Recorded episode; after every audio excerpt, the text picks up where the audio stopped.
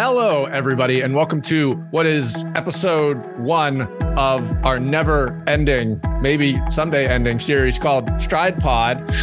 And what this is, everybody, is we have we we had Bree on an episode of the podcast, and she had buckets upon buckets of knowledge around physical therapy and all of the things that we as runners love to just Google and try to fix for ourselves. But instead, we have Bree.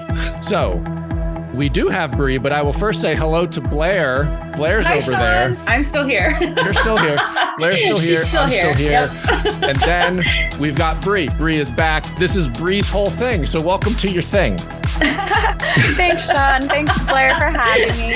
I've always wanted a thing. Got a thing now. So excited for it. Yeah, Blair. We've our, uh, we Blair. We've already kind of broken like uh, what I will refer to as our fake New Year's resolution of not starting another podcast. But and this is it. why we don't do New Year's resolutions, why we don't right? They never work anyway. they never work No. out. They're meant to be broken. Something Yeah. happens. So Exactly. So today, our topic now, everybody, the real challenge of these for especially Blair and I is these are going to be tight. They're going to be short and concise and to the point because Bree has knowledge and facts, and we want to let her get to those things. So our topic today is foot strike. I kind of posed this thing to Bree of, you know, is there a perfect foot strike? I Mhm. don't think there is, but I wanted to let Bree kind of fill us in on the whole thing of foot strike. So that is our topic today. And Bree, before we really dig into all of this, I, I will just say that uh, I even found myself today in my run for a minute when I had like a little niggle of something feeling goofy.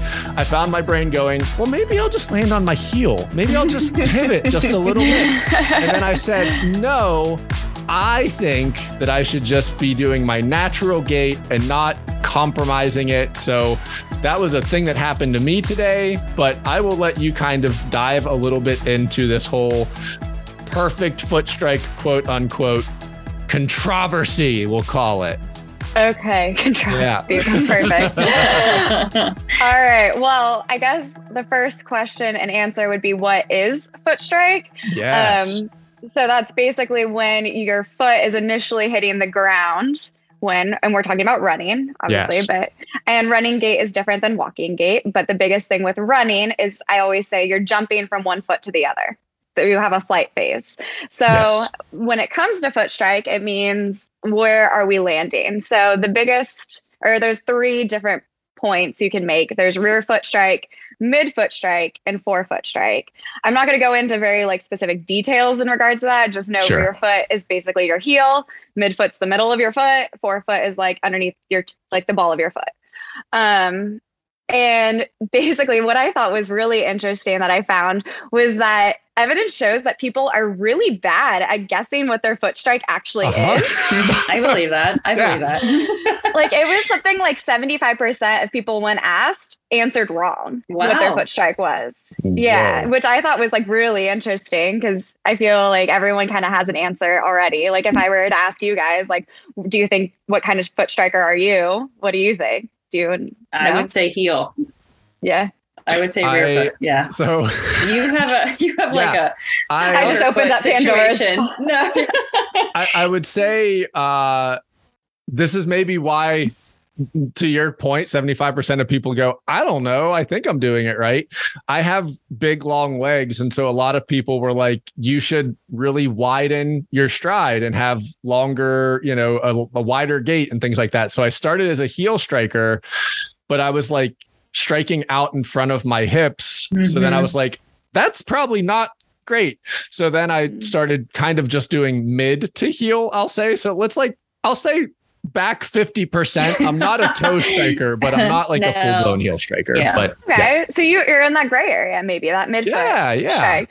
Um, I will say I'm going to kind of keep it to basically rear foot versus forefoot, just Mhm. because midfoot is very hard to research because Yeah. everyone's feet are different and Mhm. where do you draw the line between each so Right. um but yeah so basically long story short there is no perfect foot strike Um, we can work to alter how your foot lands based off of number of factors, but there is no right way to run in regards to where you land on your foot. Um, everybody's bodies are different, and just not even that, but there's a lot of things that change and alter what your foot does, including what type of shoes you wear and the uh, heel drop, and Yeah. kind of just what the shoe, like the wear of the shoe, um, your speed, the surface you're running on, if you're running on grass versus concrete versus trails, um, and then obviously your body's mechanics and what's going on at the foot and ankle, but also all the way up the chain. Mhm. Right. Um, so one of the questions too, I think that maybe a lot of people have is I know that just in talking to you in some other ways, like and looking at other things too, there's like I think some people's perceptions of easy running foot strike, faster running foot strike. Do you want to speak Yeah. to like those things a little bit? Yeah. So um, the research that I went over, it actually saw that the faster that you go, so as you start to transition more into a sprint, you're going to have more forefoot initial contact. So that's where it's you kind of have to do what's natural for your body, right? If you're if you're just running and you're going kind of easy pace and stuff, honestly, most of us are heel strikers. Mhm. Um, that's what also I found is that majority, even of the elites, um, the elites are running pretty fast pace for those marathons Yeah. and stuff. A lot of them are still heel striking. Um, what you had said earlier, Sean, is actually the perfect example, though, is where heel striking becomes a quote unquote bad thing is when you're overstriding. Mhm. So that's like a whole nother issue and could be a whole other um, stride pod. But yes, yes. um yeah so basically if you're you want to be landing right underneath yourself. So whatever wherever your foot lands is it doesn't matter really. It's not going to increase your risk of injury if you're a heel striker versus a forefoot striker. But if you're overstriding that is going to increase your risk of injury. So it's more where it, your foot is underneath your body that matters and less where you're actually hitting the ground with your foot if that makes sense. Yeah, I so in my like I watch too many YouTube videos, let's be honest, and try to be the WebMD version of myself on YouTube. But like, is it kind of true that the reason that like trying to kind of land out land out in front of your hips is kind of like it's almost like tapping the brakes on your car when you're like going down a hill, kind of like you're kind of stopping yourself, which is Yeah. kind of loading things in a weird way. Is that accurate? Yeah, I would say that's accurate. Okay. Um, it puts more stress too on like hamstring, knee, even like hip. It just yeah, because you're getting a little bit more force when you're overstriding like that. sure. Um, but if you are landing more underneath yourself, and so then not overstriding, then you are putting depending on if you're rear foot or forefoot, I will say you are putting stress on different parts of the body. Um, so this is one thing I thought was also really interesting is that um, there are different common injuries between the 2 Mhm. So more rear foot strikers tend to have more injury in regards to you hear the knees, but even just more up the chain, um, kind of some hip, thigh, knee issues where when you're a forefoot striker, you tend you're putting more stress into your foot and your ankle. So that's where you're gonna get more kind of stress in those components. Um, but the ultimate increase of like risk of injury doesn't go up if you're one versus the other. Like it's like the same amount. yeah, Like, yeah. I think that's so- super. no, yeah. Yeah. Yeah, I think so. Yeah. Um I, I definitely like I had both so I can just kind of raise my hand and go hi I I did both of those things like when I was when I was like over heel striking I had I think some IT and some like Mhm. outer glute stuff and then there was a point early last year where I and I think maybe like this too is a good point of like pay attention every now and then, not hyper focus, but like just Yeah, see yeah. what your foot is doing. Cause Yeah. I had gotten to a place where I think I was like forefoot running way too much, including on easy runs, which is just Mhm. like the least, I don't know, semi maybe least productive thing you could do. And then I was getting tons of calf issues and, you know, shin splint type of stuff and, and all of those things. So um yeah, Yeah. I I just I, I am someone that has been way too mindful of those things. And this is why this topic interests me so much. no, exactly. And that's, I mean, as a PT and runner, especially when I was first starting out, kind of it, because I mean, my journey kind of began when I started PT, was when I started running. Um, I overanalyzed everything, mm-hmm. absolutely everything. Um, but basically, just now, obviously, like the more I've known and I have looked up and researched and stuff, it's when it comes down to it, you know, everyone moves different. Everyone has different bodies, has different needs, you know. Yeah. And so that's where you just have to know where your strengths and weaknesses kind of are too. Because say you are like I run on my toes for the most part, but that's because I don't have the ankle mobility to, or I didn't before to have a efficient heel strike. Yeah. Um, I grew up dancing, so I move great in one direction with my mm-hmm. ankles. I don't move great in the other direction. So um, it was, I ran on my toes because I didn't have that range of motion, which isn't mm-hmm. great. So you want to have obviously more dorsiflexion. You just want to have good range. Um, obviously, work on calves and not making sure they're not hard as a rock, like right. mine usually are. Mm-hmm. Um, so yeah, so that's where there isn't a right or wrong answer. But if you're getting pain and if you're you think that your running technique could be improved, that's where I would say videotape yourself, um, especially like slow motion video. And obviously, the gold standard would be go see a professional yes. and have them look at your gait pattern and analyze that. But obviously, we don't all have access to that. So um, even just instead of just guessing, like get on your phone, do a slow mo video, slow it down, really look and make sure that you're not only hitting the ground underneath yourself, but mm-hmm. kind of check out to see um, also, you know, are your right foot and left foot doing the same thing? Like things like that. Right. That's true. Yeah. Yeah.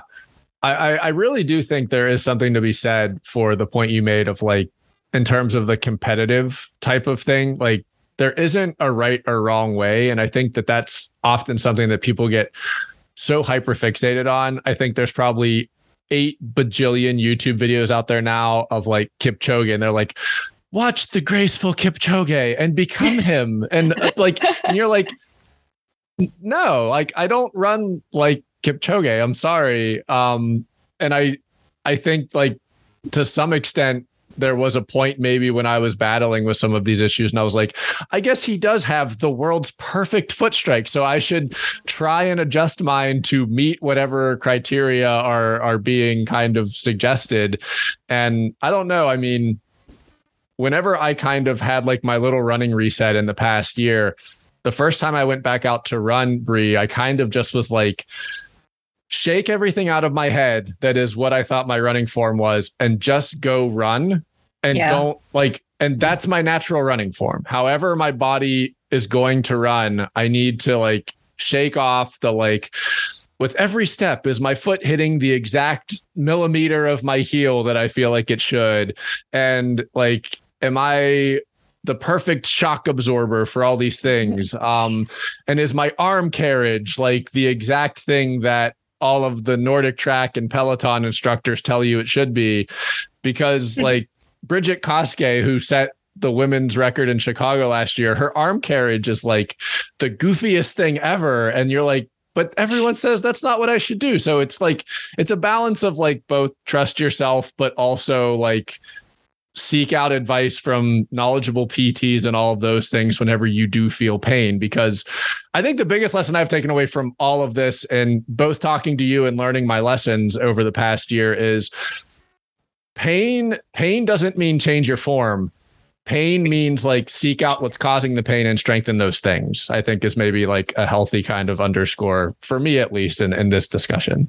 Yeah, definitely. And I mean, we can go into like a whole nother discussion on just running form in general, but I think what you just said was the perfect example. Look at the elites. I mean, uh, Sarah Hall doesn't run the same as Des Linden. Like right. their form is completely different.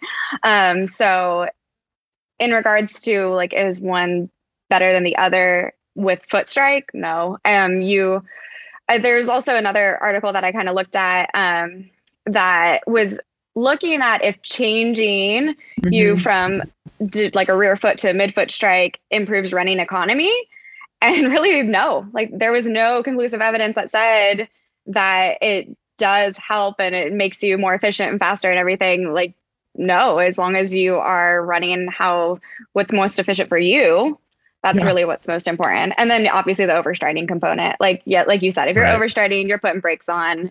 That's not great. So that Yeah. can go into like a whole nother category. But just in in regards to yeah, regular foot strike, there's nothing that really backs up that one is better than the other. Um, I know for even when I was back in, it was in undergrad because I got my undergraduate at Penn State in kinesiology, and we had to do for biomechanics, we did some looking at like different foot strikes and patterns and stuff. And back then it was when that barefoot Yes. Running it's so was, like, popular. Yeah. yeah. so Yeah. popular. Yep. Right. Um, and so it's just it's interesting because even since that, I mean, I'm not that old. Like that was back in like like early 2010s, but like since then things have changed, and the like there's actual now we've done more evidence and stuff and are more research. Um, so not saying that you know the, that's again a whole nother topic, the barefoot running thing, but right, right. um, the purpose of that was to get people to run more on their forefoot, um, saying that there was less uh, force that was going through the joints if you were a forefoot striker. That was the idea.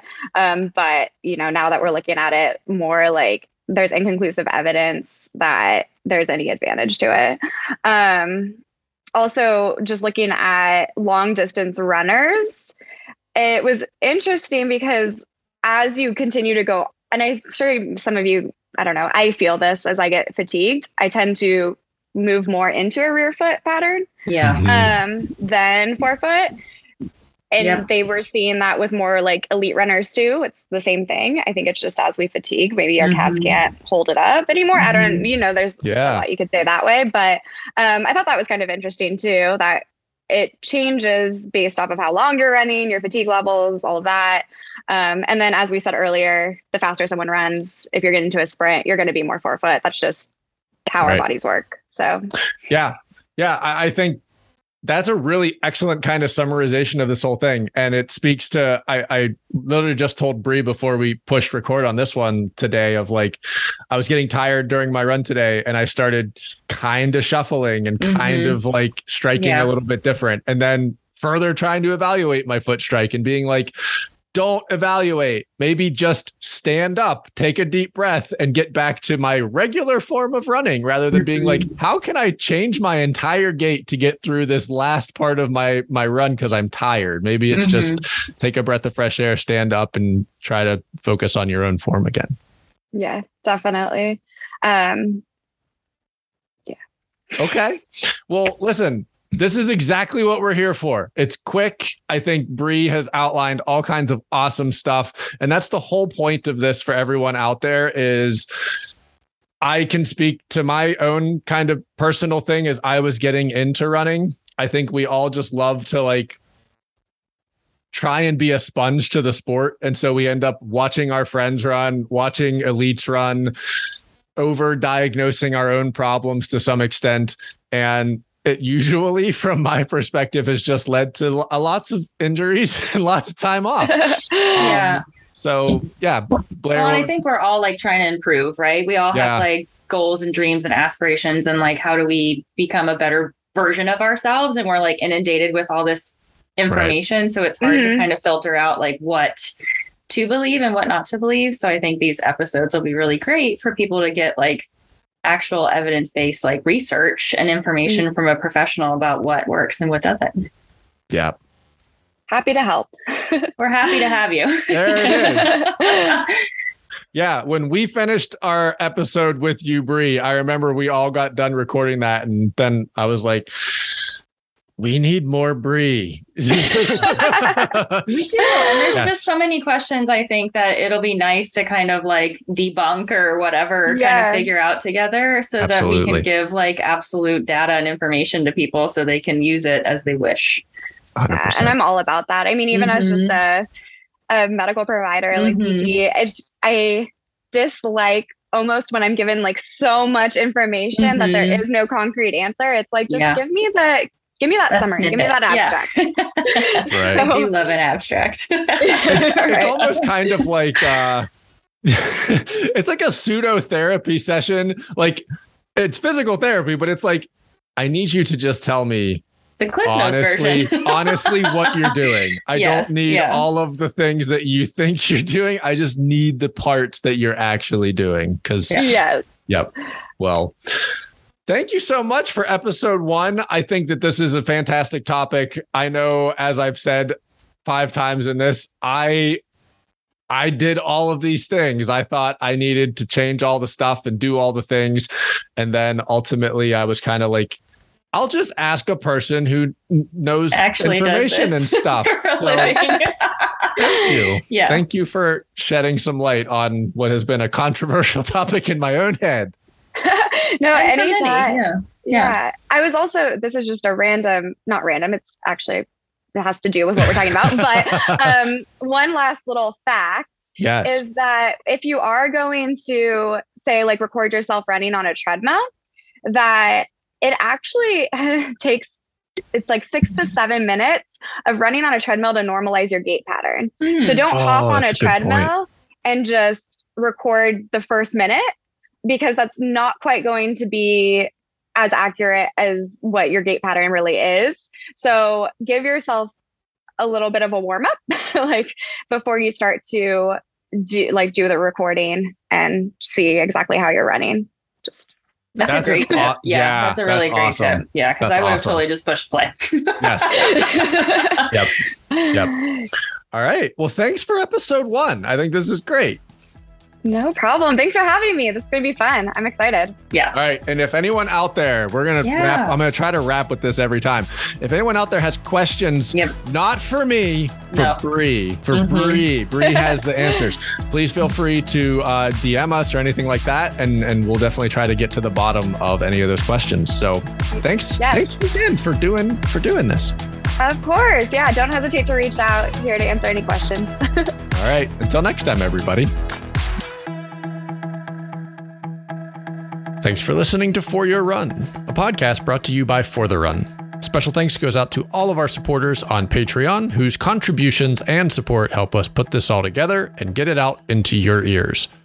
If you're interested in becoming a member of the For Your Run pod family, you can learn more at patreon.com slash for your run.